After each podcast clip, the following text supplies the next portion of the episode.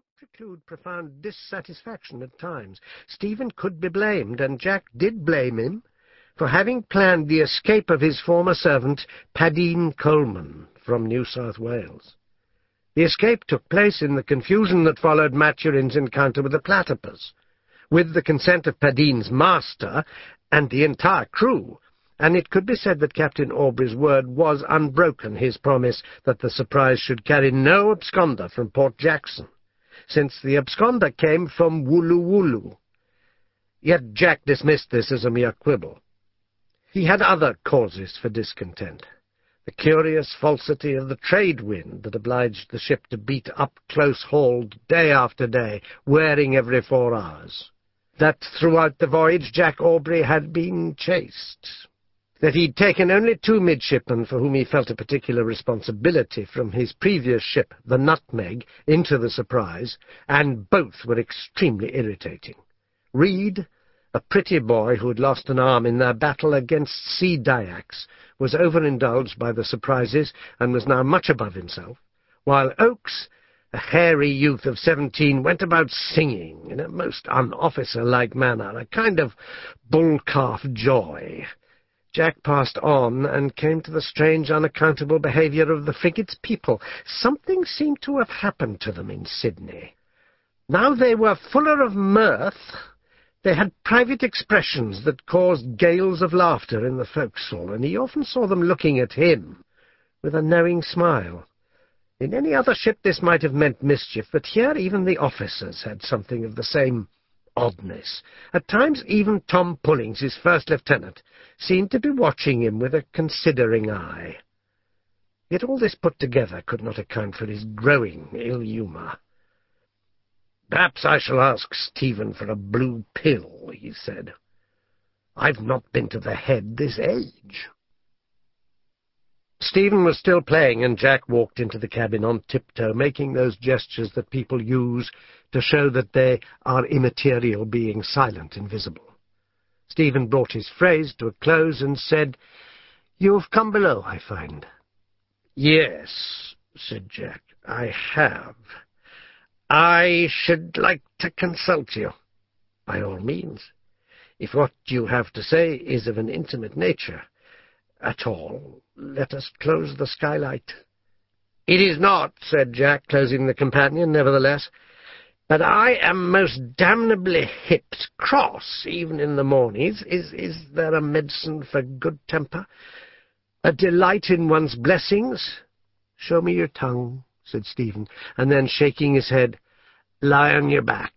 And after a while he said, It is your liver that is the peccant part. It is turgid, readily palpable. I've disliked your liver for some time now. As I've told you these many years, you eat too much, you drink too much, and you do not take enough exercise. I shall bleed you, to be followed by a comfortable enemata, and I advise you to resume your sea bathing. Jack watched the steady flow of his blood into the bowl. He cleared his throat. I suppose you have patience with, well, desires? I mean, I mean, if you'll forgive a gross expression, with importunate pricks. Sure, I understand you. There is little in the pharmacopoeia to help them. Sometimes, waving his lancet, I propose a simple little operation, a moment's pang, then freedom for life from storms of passion, and when they decline, which they invariably do, why, then, all I can suggest is that they learn to control their emotions. Few succeed, and some, I am afraid, are driven to strange, wild extremes. He closed the vein. As for the blue devils of which you complain, my dear, do not expect too much from my remedies. Youth and unthinking happiness are not to be had in a bottle, alas. You are to consider that a certain melancholy and irascibility accompany advancing age. On reaching the middle years, a man perceives he is no longer able to do certain things, that looks are deserting him, that however he may yet burn, he is no longer attractive to women. And he rebels. Stephen, surely you'd never consider me middle-aged? Navigators are notoriously short-lived, Jack. You've led as unhealthy a life as can be imagined, perpetually exposed to the falling damps, called up at all hours. You've been wounded many times, and cruelly overworked. No wonder your hair is grey. My hair is a very becoming buttercup yellow. Jack wore his hair long, clubbed and tied with a broad black bow. Stephen plucked the bow loose and brought the plait round before his eyes. Well, I'm damned, said Jack, looking at it in the sunlight. You're quite right. It's positively grizzled. I'd never noticed. At five bells in the forenoon watch, the ship being under a great spread of sail, with the gentle breeze one point free, the sky clear, and Mount Pitt in Norfolk Island sharp on the horizon, West the officer of the watch said to Oakes, the mate of the watch, Beat to divisions. Oakes turned to Pratt and said, Beat to divisions, whereupon Pratt brought his drumstick down, and the General boomed and roared throughout the ship. This surprised no one. Shirts and duck trousers had been washed on Friday, dried and prettied on Saturday, and when each officer reported his division present, properly dressed and clean, sir, to Pullings, they rarely looked presentable, and Pullings was able, with a clear conscience, to turn to Captain Aubrey, take off his hat, and say, All the officers have reported, sir. Then we will go round the ship, if you please, replied Jack, and all fell mute. The first division was the afterguard, under Davidge, who saluted and fell in behind his captain.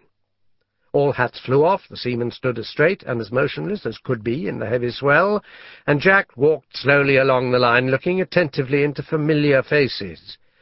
Most retained their ceremonial expression, but in a few he thought he detected a look of something he could hardly name. Amusement? Knowingness? In any case, a lack of the usual frank, amiable vacuity. On to West, poor noseless West, a victim of the biting frost far south of the Horn. On again, accompanied by Mr. Smith the gunner and Mr. Reed, to the division made up of the captains of gun crews, quarter gunners, and the armourer. Then the fore topmen, the youngest, brightest, most highly decorated members of the ship's company, who were led by Mr. Oakes. Although he was a plain, thick-faced youth, he was unusually popular, he was often drunk, always jolly, with a great flow of animal spirits. He never tyrannized, nor did he report any sinner. And although he was no great seaman in the navigational way, he would run up to the iron cross-trees with the best of them. In the forecastle, Jack was received by Mr. Bulkeley the boatswain and Mr. Bentley the carpenter, grave men, but scarcely graver than the forecastle hands, prime, middle-aged seamen. Behind them in the days when the Surprise was in regular commission, there would have stood the ship's boys, but a privateer had no room for boys, and their place, ludicrously enough, was taken by two little girls, Sarah and Emily Sweeting, Melanesians, from the remote Sweetings Island, the only survivors of a community wiped out by smallpox. They had been carried aboard by Dr. Maturin, and the task of looking after them naturally fell to Jemmy Ducks, the ship's poulterer, who now whispered, Toe the line, and make your bob. The little girls fixed their bare black toes on a seam in the deck, plucked the sides of their white duck frocks, and curtsied. Sarah and Emily, said the captain, I hope I see you well? Very well, sir, we thank you, they replied, gazing anxiously into his face. On to the galley, with its coppers shining like the sun the cheerful cook and his sullen assistant Jack Nastyface, whose name, like Chips for the carpenter or Jemmy Ducks, went with the office. Onto the lower deck where the hammocks swung by night, but empty now, with ornaments and pictures laid out pretty on the seamen's chests. Not a hint of dust, and the light sloping down through the gratings. They came to the midshipman's berth, cabins built up on either side and reaching as far aft as the gunroom, too small in the days when the frigate carried so many masters, mates, and midshipmen, too big now that she had only Oakes and Reed, particularly as Martin, the surgeon's mate, and Adams, the captain's clerk, lived in the gunroom where the pursers, masters, and marine officers' cabins all stood vacant. They did not look into the gunroom, though it would have borne the severest inspection, but went down to the sick berth. Jack opened the door. Stephen, Martin, and Padeen stood up. The invalids assumed a rigid posture.